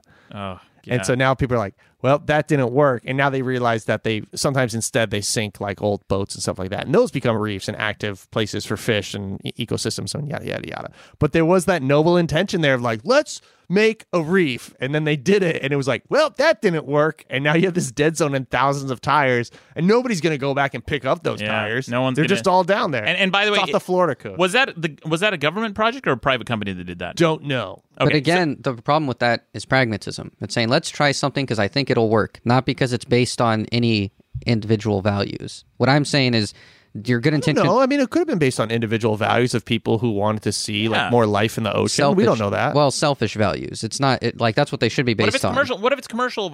Yeah. Oh, you're saying they should. It should, it be, should be. Okay, that's fine. So the interest in self-pursuit, like the self-pursuit there is, let's say some company says, hey, look, if we um, reinvigorate this, this uh, create more, what's it, what'd you, say, what'd you call it, coral reef or whatever? Uh, yeah, like a coral reef. Coral reef. Like, let's do that, and it's going to spur tourism, which we can then profit off of. Mm-hmm. That's a selfish motive. Same thing with the, uh, you know, the people selling trinkets on Hollywood Boulevard. If they light up the sign at night, they'll be able to sell more. They'll be able to stay open later, be able to make more money. Mm-hmm. But because someone else's rights, like sometimes your individual rights in uh, uh, necessarily infringe on another person's. And I'll give you two examples, airspace and ground space. Let's say you buy a house. Who owns the airspace above your house? Can someone fly a drone over it? And who owns the ground space? Well, you would argue, I do. I should be able to build a basement if I want. Well, what if someone wants to build their fucking house right under yours? Yeah, that's... um. Yeah, how yeah. far down does it go? How far yeah, up how far it? up does it go? I think it's like thirty feet for a house, or sixty feet or something yeah, like that. Yeah, well, who regulated that? I would... I mean, it should be the... it should be the person who owns the property. That's what I would say. Tell like, the core what of the earth. Are they going to have like, like how, giant how fucking signs? Don't fly this high. Yeah, I mean, do you go past the core of the earth to the other side of China? Like, hey, guys, I bought this house over in Michigan. Sorry, you can't build anything here. Yeah, that's what I... property rights. That's what I meant. That's, yeah, okay, there we go. Yeah, exactly. Yeah. That's what I was talking about. Just pop your head on the other no. side like, uh, excuse me. Uh, no, no. yeah. Yeah. All right, guys, this is a fun, this has been a fun debate. There's so much we could argue here. Um, but vote on madcast media dot com on which side of the debate. Again, do good intentions justify bad outcomes? And also, Dreadmere's up for a promotion or demotion. We'll find out next time he's on the show. But we should move on to... a recap of last week's debate. Last week, we debated. So that was the, the big uh, debate we had about Gillette razors. They yeah. came out with that advertisement yeah. that was somewhat controversial because, um, you know, they said, is this the best a man can get? And then they showed a bunch of examples of men uh, groping women and bullying people. And, uh, and then the message, again, good intentions. The message was we shouldn't bully, we shouldn't harass, we shouldn't, uh, you know, sexually assault and, and catcall and all these terrible things. But the uh, the outcome, was it a good one?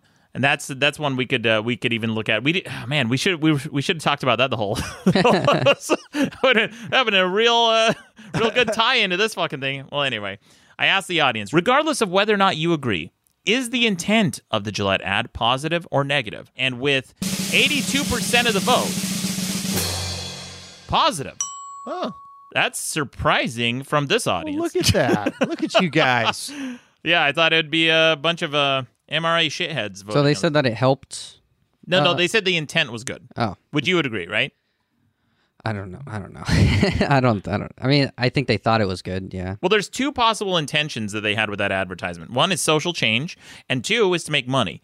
Do you think that either of those intents are good? Uh, positive social change, I should say.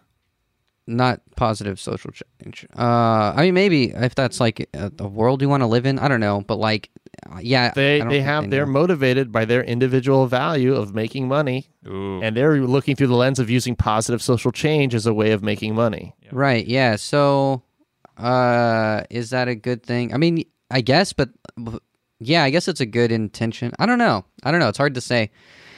Um, it's a weird way to go about it. Because it's it's it's it's, it's kind of dishonest, right? Like it's kind of saying like these things are important to me, but really like. I don't know. I guess it's like a motivational speaker, right? It's like a guy who's making money off of telling people like to live for themselves and stuff. It's like he's... Isn't that every influencer? It's a lot of them. Definitely a lot of them. I don't know. It's hard to say if they had good intentions. I can't really can't really tell. Um, well, the answer is they did have good intentions. Okay. Um, then I asked, the second part of the debate was, are companies selling us razors or Gillectures? And with seventy-six percent of the vote, razors. No, they're selling us Gillectures. I that was, I wrote that to make it sound I biased that that uh, that question so that you guys would answer a certain way, and you didn't. Pay attention to my biases, idiots. Okay. All right, before we move on, I got a shit ton of voicemail. And Dreadmere, I got some voicemail I saved for you as well. Oh, good. I'm getting ass blasted again? Uh, a little bit, yeah. Yeah, well, we'll see. We'll see. Okay. I, I think you'll be surprised. I was surprised when I heard these voicemails. But, Ron, before we get to that, let's hear your Babcock tip. What do you got for us this week? Uh, what kind of mat do you guys have in your bathroom? I got a um a cloth mat. All right. Yeah, like, like a fuzzy one. Uh, it's like a towel, but it's a mat, but it has like a towel kind of texture. Yeah, so I want you guys to go to your, your bathroom. I want you to pick up those mats, and I want you to toss those right in the garbage. Okay. Okay? I want you to toss your disgusting little dirty fucking washcloth uh, mat. First of all, Maddox, don't even, because I just went to your bathroom, and the mat isn't even there. Yeah, yeah, because so they hung it li- on the side so people don't step on it with their shoes. What do you oh. have to say about that, Ron? Oh, so the whole purpose of having a mat, you're just... not using it because use you it. Don't want to be used for its original intent. No, its original intent is when you get out of the shower so you don't make the floor wet. No, I'm talking about the mat outside of your bathtub. Like the yeah, one. Yeah, one. yeah the, that's, the one? that's used when you get out of the, sh- the yeah. shower, yeah. Yeah, so anyway, so you put moisture on that and you wash it and it yeah. looks good for like a day. Yeah. And then it's disgusting for the rest of the right. two weeks until you wash, you wash it again. It again. Yeah. yeah, exactly. So for most of the time your mat is in existence, it's disgusting. What if... you guys didn't use a fucking cloth mat. What if you took it out of your brain that cloth is the only thing that can do things? You chuck that shit in the garbage. You go to Bed Bath and Beyond or Amazon. You get yourself a teak bath mat. Teak? Teak. Made out of wood. Ooh. Wood looks good oh. in any bathroom decor. Oh, We've shit. had it for fucking years. Even I'm right. telling you, man. Yeah, we have had wood for a while. Looks fucking tight. That no, we, my, tight. my girlfriend and I oh, had one okay. in my, our bathroom for years. And I was looking at him like, this thing is fine. Like, it, I mean... it doesn't sop up water like a cloth mat, but I don't want it to. Like, is it I just, raised? It is. It's a little bit raised. Oh, gosh. Feels good on the feet. Kind of a little yeah, nice. Yeah, I do it, like and that. It looks tight. And it's, I swear, you don't need to wash it. All you need to do is just pick it up. You sweep, anytime you sweep your bathroom, and then, you know, shake it out, and you're good to go. Oh, so man. That's my tip is uh, throw your cloth mats in the garbage. Oh. Get yourself a teak mat. Damn it, Ron. You really pulled the rug out from underneath me, literally. Uh, uh. It's actually more the teak mat. the teak right, yeah. I was ready to shit on this so hard because I was like, I fucking Dude, washed my teak, Ron. I know where time. You're going with this. The club soda bitters. You texted me. You're like, club soda and bitters, not bad. I like yeah. it. I'm like, like, I'm telling you. It's like you drink. I ordered it three times since you told me. I texted Ron. I, I texted Ron like after last week's episode. Ron's Ron's Babcock tip was club soda and bitters. Yeah, and if like, you're looking for uh, if you're at a bar and you just don't yeah. want to start drinking but don't want to have water, mm-hmm. it's like saves money. Kind of maybe have one less drink than right. you would otherwise, especially if you're driving. Yeah, and also I was I happened to be on a date and I was like, you know, I've been drinking a lot tonight. You know, if we if this date ends up in Pound Town, I'm not, like I want my, my junk to work. I better like I better cool it on the whiskey. This is what you uh, told her? No, you know, we're gonna make a stop thinking. in Pound Town. Yeah. You know what? I was just thinking it might be a detour in Pound Town, and then uh, I, was, I think this was the girl driving the car that he was yelling in before about Hikato yeah, yeah. Park. Oh, yeah. and then... oh, she was so. That's not the way up. to get to Pound Town. Yeah. You guys don't know the direction. Also, I'm always like a little suspect of any man who uses the words Pound Town. Girls like that shit. It's my romance language. Uh, yeah. Anyway, so I was like, you know what? I'm gonna cool it on the drink because I, also I don't want to be. You might drunk. have been stopped in Turdberg before we had to Pound Town. uh, it's just good in general not to get like too sloppy, especially like, like on dates, first dates, that sort of thing. I was so happy when you messaged me that. That made yeah. me so happy. Yeah, I, I did, and it, it was the first time I tried it. Oh, you know what? It wasn't a. It wasn't a date. It was. Uh, I was with my friend Brad. Did you guys go to Pound Town? Yeah. No. We just got burgers. We got burgers. Sounds like a time. nice day. Yeah, uh, but I didn't want to get too drunk because then still, I still want my junk to work no matter what.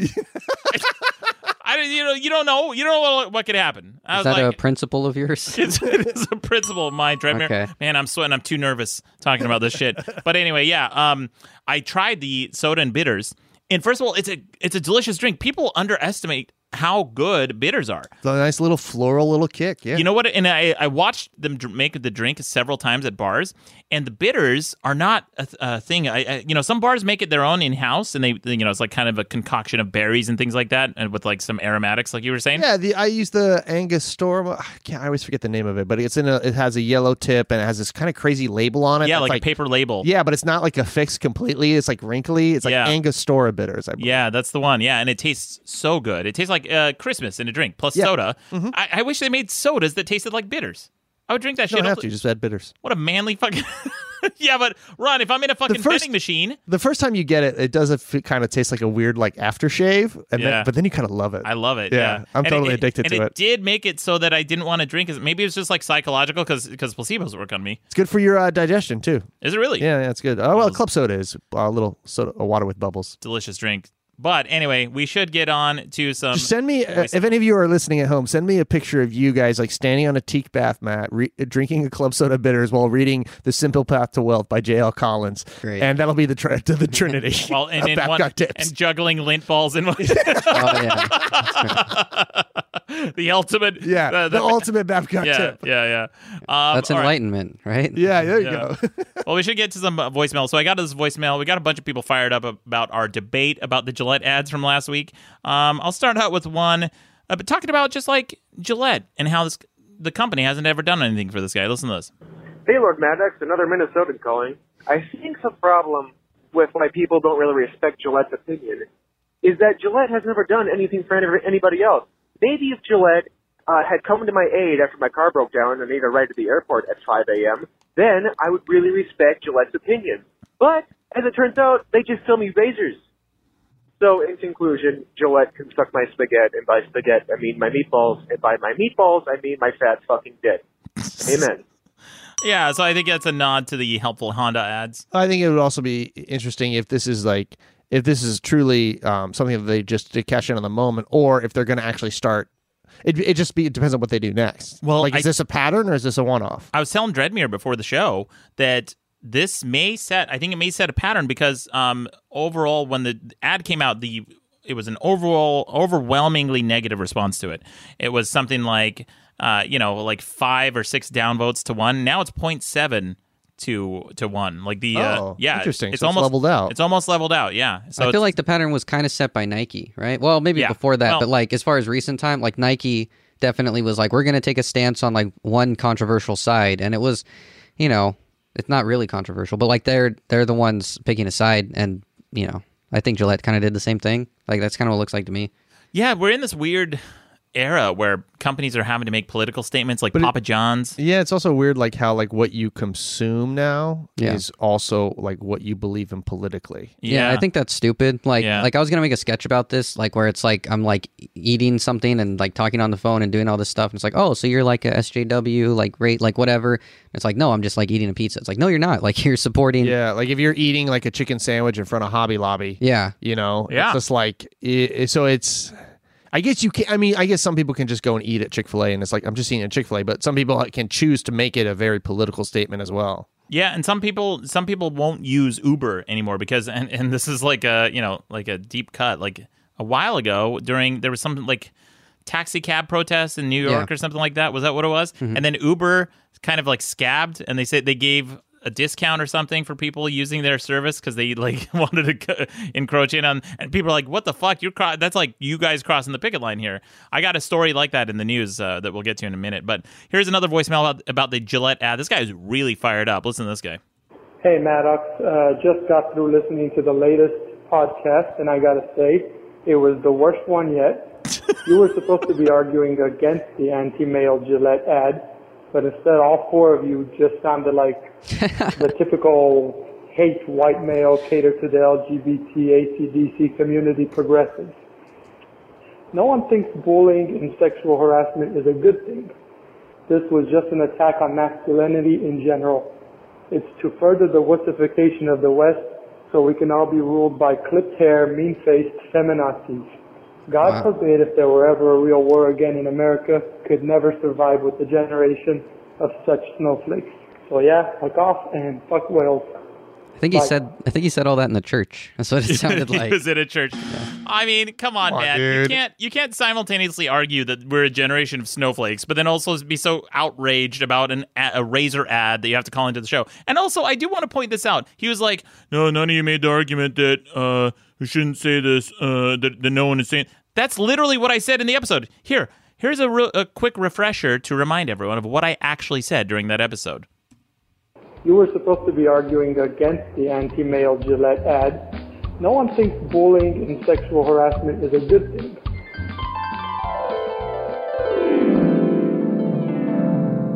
We know that rapists and fucking murderers and bullies are not the best a man can get. So their disingenuous rhetorical question at the top of the commercial, is this the best a man can get? No! Nobody is saying that. Oh. Well, well, well, sounds like I did make that fucking argument, shithead. I know you're fired up because you went and used sound effects. yeah. yeah, well, here's one more. You're... Douchebag of the week. Ah, douchebag of the week. Yeah, fuckface, you want to call me out for not making an argument that I actually made, you might want to clear the shit out of your ears. So he's, he's not... He's probably not going to get admission into Maddox University. No, Maddox. In fact, caller, send it. Please send me sending your name so if you're in the group, I can kick you. Please apply so you can be denied. You're out of my eugenics experiment. It's too bad. Too bad. Too bad. Those are the only people who are spared. All right. Uh, here's a here's another voicemail. Uh, this was surprising because Dreadmere, I didn't know you were going to call in. Oh, yeah, I got a call in, call from Dreadmere. Listen, cool. Yeah, listen to this. Uh, hi Maddox, this is Dreadmere. So, like, depression is, like, not real.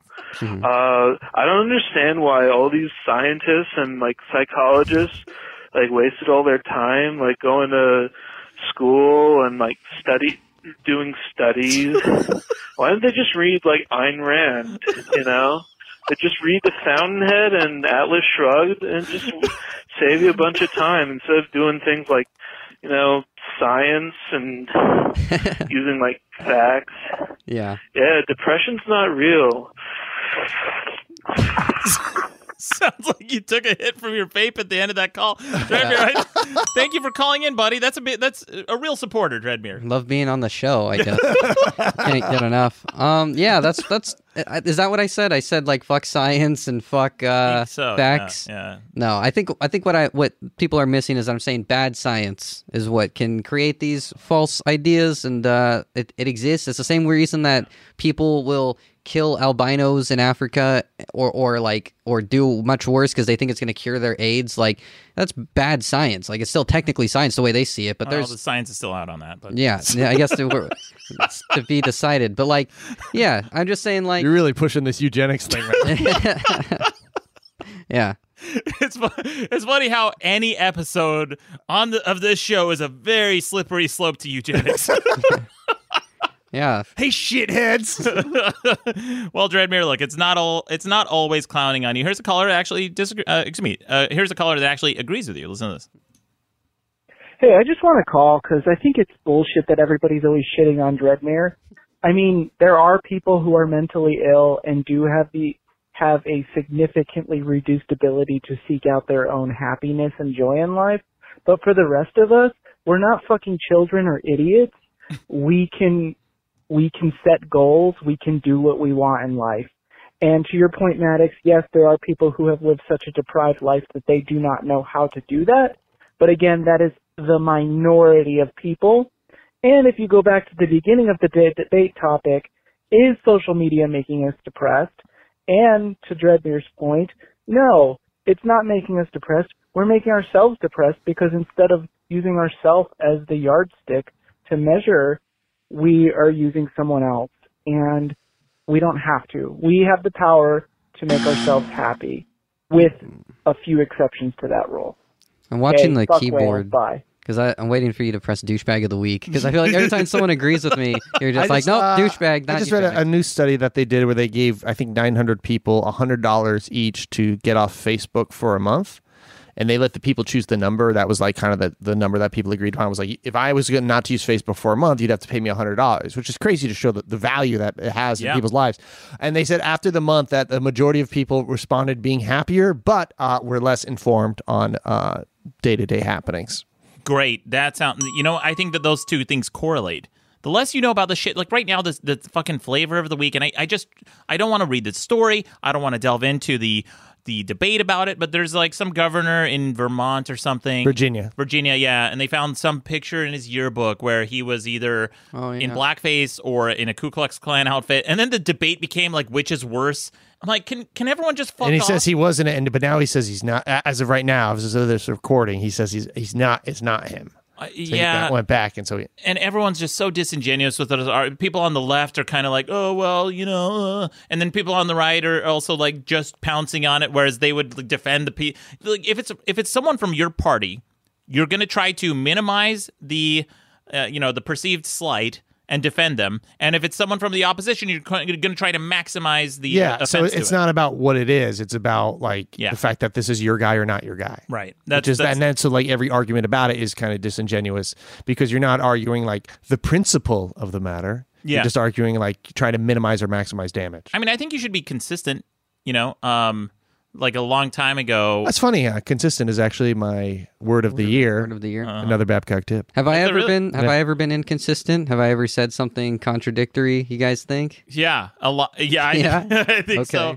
Yeah, I'll, I'll, you are I'll, consistently inconsistent. Yeah, consistently no. inconsistent. There good. you go. Um, well, anyway, guys, we should get to. Oh yeah, we still got some more voicemails. Ron, this one's for you.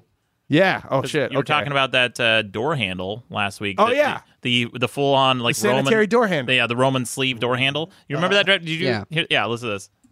Ron, are you seriously afraid of a bathroom door handle? Fuck like, yeah! Oh, I got this L thing, and I just put my arm through it, and I don't have to touch the handle. Get the fuck out of here, man! You know when I wash my hands? When I shit on them. Which, you know. Couple times a week, max. uh, fuck whales. I don't. And uh, fuck you, all of you, everybody listening to this message.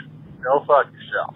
And good night. All right. I mean, Listen, yeah, I'm afraid of fucking germs because I see how many people don't wash their hands in the public restroom. So yeah, I don't like to touch the handle, but that's also bullshit because I, I'll, I'll like do whatever I can to not use the handle yeah. of the bathroom door. And then when I'm like leaving the restaurant or whatever, I'm just like immediately put my hand on the doorknob. So mm-hmm. it's not like the only... It's all, they're all disgusting. Yeah. You're afraid of every, you're afraid of bath mats. You're afraid of doorknobs. You're no, afraid of I dust. A, I have a fucking, I have a thing against uh, the way people treat their bathrooms for sure. Because they look like abandoned gymnasiums my, my when you go inside. I got a compliment from we, two different women. Dude, it, that says so much, A, about the women you're dating. It wasn't a woman I was and dating. And the lens at which you live life through. I will. Wait a second, I want to come in, Ron. I don't like the way you said that. What, is, what does that mean, Ron? I mean, I don't think there could be a little scrubbing done in, in the bathroom. Whew, whew. Well, tell that to the women who came into my bathroom and was like, "Wow, Maddox, you got a real tight. You you keep a real tight ship over here." I'm like, gonna go take another look at it again. Yeah, see. Take another look because it's not as bad. It's not like a. It's not like a bachelor bathroom. It's I, not a bachelor bathroom. Yeah, because you walk into a bachelor bathroom and you know, Dreadmere, do you have a bachelor bathroom? Yeah, I guess so, yeah. You got pubes all over the floor, all no. over the bathroom. Do you have an Irish bar covered in pubic hair and shame? Let me, Irish every, spring? Okay, Ron, my bathroom would be your best day ever because it's... it's I would uh, love that. It's in, my, like, when people come to my house, they're taking pictures of, like, how organized my medicine cabinet is and, oh, and everything. Yeah, okay, like, because yeah. they think it's weird, like, how clean no, and organized it is. No, it's not weird. It's actually the opposite is weird. That's what I hate when people think, like, I'm the weird guy for having my fucking shit together. I'm the weird guy for knowing where things are in my apartment. Oh, yeah. Like, if I ask you for something and you don't know where it is, that's to me is fucked up. Yeah, you know, you know? You know here's a here's a here's and I'm the fucking psycho because I got my shit together. Here's an Adam. O C D is the get shit done disease. Okay, I, yeah, I guess. Oh, well, here's here's an Adam Carolla tip, uh, Ron, that I think you would love. He always says if it costs less than five dollars, if it's one of those things that you need and in a pinch and you can't find it, just buy a bunch of them and throw them all over the house, like nail clippers, scissors. Just put a scissor in fucking every drawer, and then you're never gonna be looking for a scissor because the time you save just getting that thing is gonna be way more worth no. than five dollars. I'm a guy who where every place has its thing and everything has its place. I have one pair of scissors. Yeah, I know exactly also, where it is, but you and also, that's where it lives. You also live with a girlfriend, and when you live with she people... She has one pair of scissors, too, and she knows where her is. Oh, she's good about that. She's pretty good about that, okay. Yeah. I've lived with people who aren't. I And it inf- infuriates... I'm like, where the fuck are the scissors? And then I find out that there's like one rusty, like I have kitchen scissors, which are, you know, kitchen shears, which are stainless steel and made as a certain specification and class for cutting food versus my fucking rusty ass scissors that I use for cutting everything else. I don't want to mix them up. Is that such a big fucking deal? Can I, can I just ask that I have one fucking pair of scissors that are kept clean? I'm just let- glad you're over it. Can I? Yeah, okay. Uh, real quick before we move on, though, I got a super chat from Pavich Bavin for five dollars. He said, we had the Rucka wrap-up. Now we need a dissing Dreadmere as a segment. It's my favorite part. So. What do you think? What do you think of that, Dreadmere? Should yeah. you have a dissing Dreadmere? I think uh, if you have any questions or comments or concerns about me and who I am, feel free to leave uh, your voicemails and don't hold back. Uh, I also like uh, somebody just put I uh, just kicked uh, the microphone out, and somebody in the chat room wrote Ron has good inten- uh, Com- Commissioner Keck wrote Ron had good intentions but bad outcome. Yeah, that's true. Yeah, well, you know, the- tying it all up. Yeah, uh, we should move on. We got a couple more voicemails. Um, this is this is a uh, a, a Babcock tip request, uh, oh, Ron, because last week you you you know we we talked about your drinking tip. Well, here's a caller who uh, requests more. Hey, Lord Maddox, it's me. And um, Ron, do you have like a, a bad cop drinking tip that isn't for pussies? Um, you know, something, you know, like let's just say the best a man could get hmm. instead of, you know, just, you know, drinking fun water. Fuck whales. Yeah, do you yeah, have any tips too. that uh, aren't for pussies? or Yeah, yeah not pussy related. I would say, uh, you know what? Uh, Let's say if you want to have a drink that's uh, fun, but also uh, not kind of normal. Most times people will go with old fashions, but I'd say old fashions are good, but I would skip that. I'd say go straight to Manhattan. Nobody gets Manhattans anymore. What's a Manhattan? Okay, it's uh, whiskey, um, dry vermouth, a little bit of bitters, and uh, a little bit of an orange peel. Oh, that sounds great. And it sounds like a, bitters. It sounds like a Negroni. Yeah, that sounds like a Negroni. I'm it, into it's uh, yeah, it's it's it's, it's really good. They're like yeah. little, you know, it's like the whiskey, but then you have the sweetness yeah. of the vermouth. Uh, actually, it's like my mom drinks them, and I finally had one. And I was like, Jesus Christ, Mom! Like this is just pretty strong. It's a but sailor I, drink. Get a get a Manhattan. Yeah. It's an old timey drink. I dated a girl who worked at a bar in San Francisco, and she said that all the startup tech guys would like these young guys with money would always get Negronis because I guess like some Mad Men character always drank them or something, or maybe it's like a hipster thing. I don't really yeah, know, but I, she said that they taste terrible. That's D- Doug Stanhope uh, is really put Negronis back on the map. Uh, he was always talking about it on his podcast. Yeah, and I think part of the reason Good why drink, people got man. into if Negronis. It's, if it's perfectly made and it has to be just the right ratio of the ingredients, because it's just even a little bit off and it makes it taste weird. Uh, but if a perfectly made Negroni, I was w- hanging out with um, Adam from Your Movie Sucks. Uh, you know the you know the YouTube channel. Yeah, Adam? yeah. We were downtown. And he he loves Negronis too. We were downtown at this bar in Los Angeles uh, called The Standard, and we weren't even at the high end bar upstairs. We were just in the like they have this ping pong room, which is like people who can't get into the fucking party upstairs hang out. So we were like down there because it's like during VidCon, it was kind of a shit show. Uh, Blair White was there. We we're all kind of hanging out, and we ordered Negronis from the bartender down there, and and Adam and I got the same drink. Cheers, you know, we we we had a little uh, cheers, and then we sipped, and we both kind of looked at each other in the eyes, and we're like, what the fuck? This is the best fucking drink. And we both took a moment to kind of savor that first sip, and I'm like, Adam, is your drink really good? He goes, yeah, this is the best Negroni I've ever had. I'm like, me too. And we both took such a What's long time. What's in a Negroni again? It's, uh, I, I believe it's vermouth, Campari, gin, and bitters. And then a, oh. an orange peel. But whatever it was, this bartender just nailed it. And I uh, haven't had one as good since, but damn, when you get a really good one. Anyway, um, here's one last voicemail. This is a celebrity call-in. Guys, we uh, sometimes get celebrity call-ins. And here's one. Uh, didn't know he's a big fan of the show. Listen to this. Hello, Maddox. It's your boy, Jason Statham. Oh, it's my boy. I was walking down the street a few minutes ago, and a mime came up to me. So I punched him right in his fucking nose. It made me think of you, mate. I just wanted to tell you I'm your biggest fan. I never miss your show. All right, guys. You take care. Huh. All right, Jason Statham. Now, I can tell he's a real fan, and this is like a deep-cut Maddox reference, because he referenced mimes, and that is like really, really old-school Maddox one point oh shit. Like one of the first art- articles I ever wrote in nineteen ninety-seven was just me shitting on mimes. Because I thought they were creepy. Yeah. And that's like an old, old school Maddox reference. It's Let's weird do- because, you know, on the weekends, you now moonlight as a mime. All right, Ron? Dude, that'd be fucking hilarious. So you're saying that's probably really him then? Yeah, that might be. That's actually Jason Statham. And he's a long time. You fan. Do know I have a mime bit, right? Oh, that's right. You have the whole Ron. It's has, like an, I have an old. And it's an, hilarious. An, I have an anti-mime bit. It's on it's YouTube. It's so funny. It's so yeah. fucking funny. The mime bit. That's what I call it. Yeah, and it's the first time. I, I, the first time I saw it was a surprise to me because I didn't know you had that bit, and it yeah. was it blew my mind because it's so well done. It's so well rehearsed. You guys got to see this thing. It's on uh, the mime bit. You watch yeah. it on my YouTube, Ron Babcock. Making it's pretty a, good. Making a pizza. Pretty good bit. Yeah, it's a really making great pizza. bit. I love it. All right, guys, we should get some quick news headlines. We got to wrap this up. World's oldest woman who didn't enjoy a single day of her life oh. finally dies. Oh, my God. This is what this is like the female version of me if I was like one hundred twenty-nine. She's like, she she says here, uh, she yeah, she died at one hundred twenty-nine years old. A woman believed to be the oldest person to have ever lived has died at age one hundred twenty-nine. Now, I kind of skimmed this article. I'm like, oh, man, this lady's so, so crusty. She's so one hundred twenty-nine? Mm-hmm. Dang. Yeah.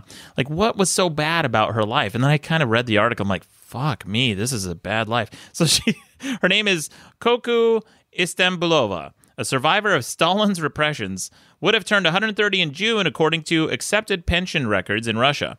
She was older than a woman listed in the Russian Book of Records who died last month, supposedly aged one hundred twenty-eight. Officials believe, wow, we're losing our, all our uh, one thirties, one twenty-eight, one thirties.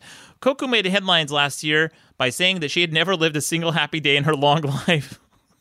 So, that was self-reported? That was her saying that? Yeah, she said that personally. Her grandson, Ilyas, said that she had supper as usual on Sunday, January twenty-seventh, at her village home in Chechnya. She was born in eighteen eighty-nine. Holy fucking shit, man. And an extraordinary... and yeah, she was like a teenager by World War One. That She was a teenager. Yeah. That's insane. That's nuts. Not even older. Yeah, nineteen seventeen. Oh, my God, that's crazy. She says It says here that... in an extraordinary and moving testimony broadcast last year, she spoke emotionally of the appalling day her native Chechen people were deported en masse by Stalin to steppes. What is it? How did you pronounce that? Steppes? Steppes? Steepies? Steepies? No, I don't steppes. know. I don't know. Of Kazakhstan seventy-five years ago. She told how people died in the cattle truck trains and their bodies were thrown out of the carriages to be eaten by hungry dogs. Her age was correct. Koku was fifty-four at the time, having earlier lived through the coronation of last Tsar Nicholas the Second two days before her seventh birthday, and his toppling when she was twenty-seven. Holy shit, man. It was a bad day, cold and gloomy, she said, of the February morning in nineteen forty-four when the entire nation was banished from their mountain homeland in the Trans-Caucasus, uh, excuse me, Trans-Caucasus. Is that how it's pronounced? I want to say Caucasus. No, it's Trans-Caucasus. Whatever. Anyway. It's gone. Uh, yeah. We were put on the train and taken. No one knew where. Railway carriages were stuffed with people. Dirt, rubbish, excrement was everywhere. Stressing the cruelty of Stalin's actions, she told journalists in her native Chechen language, "Write that. There was excrement in the carriages." She wanted to emphasize that. Holy shit, man. Uh, yeah. Pre- pretty uh, pretty could, bad could life. Could you imagine turning sixty? And then having, like, you know, your future self come and tell you, like, hey, you're not even halfway yeah. done. Oh, At God. sixty, she wasn't even halfway done. She wasn't over the hill until, what, sixty-three? Uh, six, six, she died at one twenty-nine? one twenty-nine, so sixty-five. So sixty-four and a half. Yeah, sixty-four and a half. That's her, that's her over the hill. Hmm. Holy Damn. shit. And then every single day, just misery. That and sucks. After ninety, like, how much can you really be doing? You know, like, you're, how much mobility? She didn't look that bad. I saw her, and I, I would have seen, like, I would have compared her to any Midwest grandma. She just looked, you know, she looked okay. She didn't look like, um, I've seen, there's another, like, old lady who died a long time ago. She's like one hundred nine or one hundred twenty or some shit. And her eyes look like, um, you know, when you leave an apple out too long and it gets really, really dry and wrinkly? Yeah. And then, like, it looked like that, and she, and it was like, I, I want to go in there with my thumbs and just, like, open up her eyelids a little bit for her yeah. so she can see light again. Well, they say pessimists live longer than optimists, so... Is that you, true? You guys will be living for fucking ever. You think so? Yeah. I don't believe anything that lady said. Not a single word of it, so... Nothing about how long she lived, what she lived through, and... Stalin? What... You don't believe Stalin happened? I don't believe she had anything to do with anything. But I think I might, she might have seen it... And Wait, are paper. you serious, Red? I can't tell if you're doing a bit. I don't know. I don't know. I just, I don't know. I'm not buying it. All right. Well, Can someone not... corroborate her story? Is there? Cause yeah. she's... No, they're all dead. There's a. We'll yeah. See. Sorry, Dreadmere. Sorry that everyone she's ever known has died. I'm sorry too. But, There's uh... a point in your life when you become, like, you know, so old that literally everyone you've ever met has died. If you're everyone lucky, you grew yeah. up with, yeah. It's kind of weird. And then, I mean, and then some, yet. and then some Dreadmere will come along and be like, "Well, what? Well, it, it really happened? Do I know it's real? It's from the eighteen hundreds. Is there any record I can double check? Was it, what about the internet?" They did post her I D though. They did post a picture of her I D on the on the um, website. That was on uh, metro dot co dot U K, I believe. Yeah, metro. No, mirror mirror dot co dot U K. Um, a new study shows that sleepers can learn languages from scratch in the depths of their slumber. Oh, really? How cool is that? Yeah, I know. That's. Oh, fuck. I see your gears turning, Ron. Yeah. Keep people, reading. It says here, people can learn a new language in their sleep, a new study suggests. A groundbreaking experiment established it was possible to learn new words and their semantic associations from scratch while in the depths of sleep. Scientists already know that the fragile neurological connections that form the basis of memory are strengthened during deep sleep, and previous studies have shown that words learned during consciousness can be consolidated by being repeated to a person during their sleep. That's kind of interesting. I mean, how, huh? Is it like learning a word or two, or like? No, it sounds like if you're already learning that stuff, and then you have that stuff repeated to you in your in your, like your subconscious, you still pick up on it. Like okay. Imagine, you know how sometimes you're dreaming and the phone will ring in your dream, and you you go to answer the, the phone in your dream, and you wake up and it's your actual phone that's ringing. Mm. Like your mind will conjure that based on what you're. You know, your subconscious mind is still hearing. So I think there might be something to that. Sometimes I wonder, though, if, like, maybe I should just give my brain a little bit of a rest. Like, I spend the whole day doing, putting stuff in, putting stuff in, listening to the podcast, trying to learn as much as possible, reading all the time, that I'm wondering if I went to sleep and I'm putting on headphones to, like, learn fucking Spanish, my brain would be like, can you just give it a rest? Can you just give me a few hours? Yeah. Yeah. Uh, real quick in the chat room, Edlin Martinez says, anything you happen with Maddox's crazy neighbor.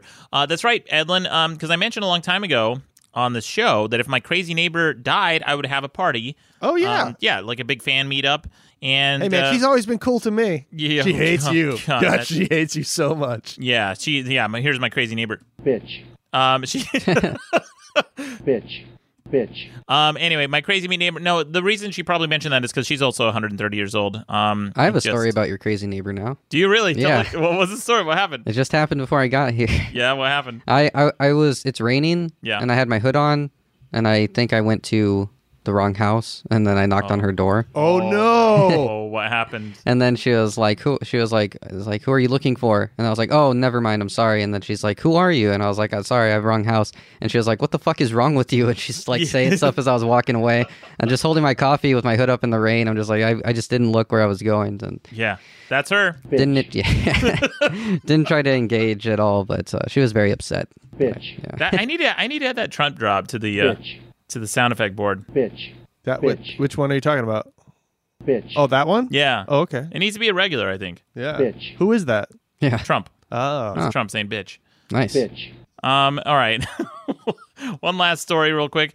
Uh, Super Bowl... What's the new Super Bowl? Is it thirteen, thirty? I can never fucking tell what What's the numbers. What it's like L? X L L L six X something. So L has got to be like fifty. So it's, it's fifty-three. forty, oh, is it fifty-three? fifty-three? Oh, yeah, yeah, yeah. yeah. L, oh. They already L had the big fiftieth one a couple years ago. Yeah, because so yeah. the big fiftieth one was like, was it L or did they do like five X's? I don't fucking From some shit. I don't know. Anyway, don't know. L.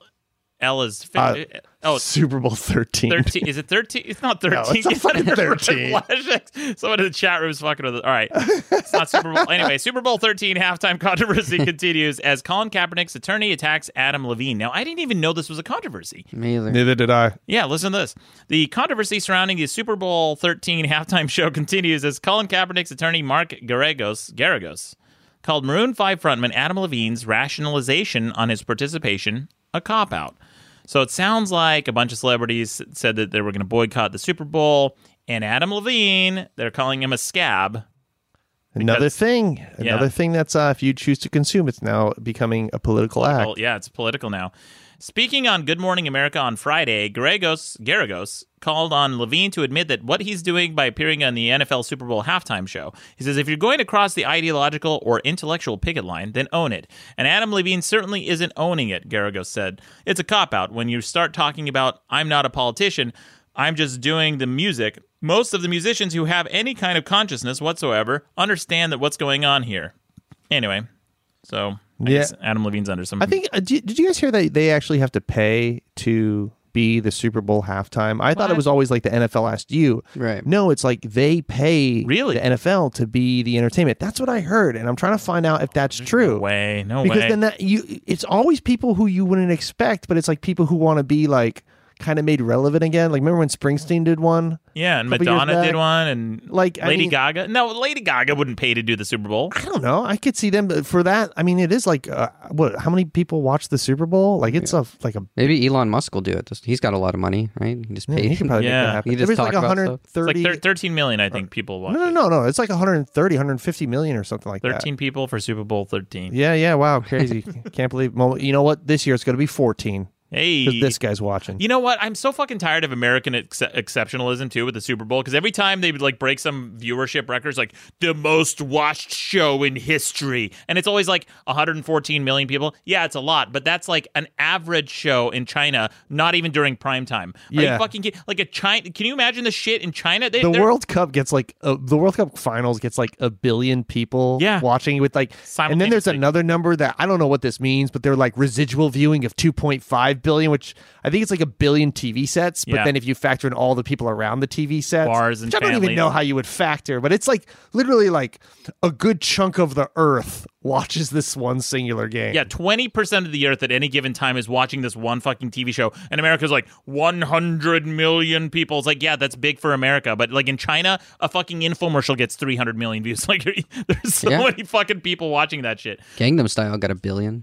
Like an, that's right. Yeah, an old episode of like The Walking Dead will get more views in China than like the fucking Super Bowl here. Oh, absolutely. Uh, Edlin Martinez in the chat room says, "Let's not forget that Elon Musk is going to host Meme Review." That's right, our boy PewDiePie. Uh, there was a thing that went viral on I have Twitter. No idea what any of the words you're saying right now. Well, all you need to know is you need to subscribe to PewDiePie. Do um, I? Yeah. Yes, Ron, because the other choice is T Series. no one's gonna, no one in this room will su- subscribe to T Series. And in fact, if you're subscribing to T Series in the chat room, let us know so we can ban you. Um, all right, guys, that's it for uh, That's it for this episode. Dreadmere, where can people find you? You can find me on any social media platform at Dreadmere, D R E A D M E R E. And uh, yeah, leave me questions or comments there too if you want, on Twitter and Instagram, wherever else. And thank you again for calling in, Dreadmere. That was a really thoughtful voicemail. Yeah, that was awesome, man. Hopefully yeah. I well call spoken. in again. Yeah. yeah. And and uh, and and by the way, Dreadmere, I, I know we talked about this a couple episodes ago, but you're you're gearing up your YouTube videos again. Yeah, yeah, yeah. I, I'm probably going to do some more commentary stuff right now, but like, th- yeah, recently I've done some, like, I did a sketch not too long ago, but uh, yeah, I'm going to start commentating on stuff. I know there's some big controversies that I haven't uh, made videos about, but uh, I'm going to catch up with whatever the new things are. Man, I know we, like, bust your balls a lot, but I love having you on the show. It's so much fun. Oh, uh, every thanks. Like, Absolutely. This is this is just, like, an intellectual playground, I feel, and we're just like really getting, because there, there's stuff that when we're arguing about this stuff that even I haven't thought about, I'm like,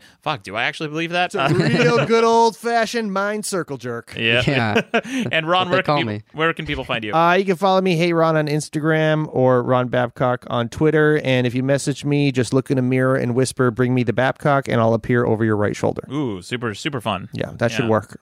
Yeah, but good good party trick. All right, guys, and I'm uh, Maddox Rules on Twitter, and uh, I think like Maddox A O M on YouTube or something. Uh, anyway, that's that's it for this show. Tune in two weeks from now. We'll be having another debate.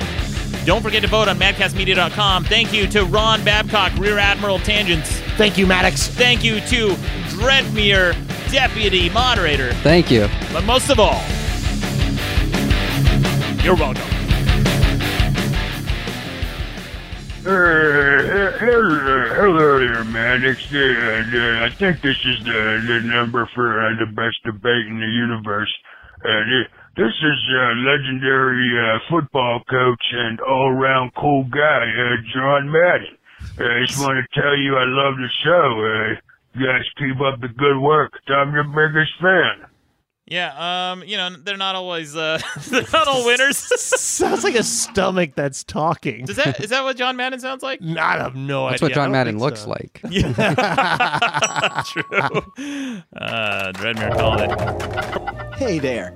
Don't forget to subscribe to Madcast shows on iTunes, Stitcher, or your favorite podcast app. Okay, bye. Madcast Media Network.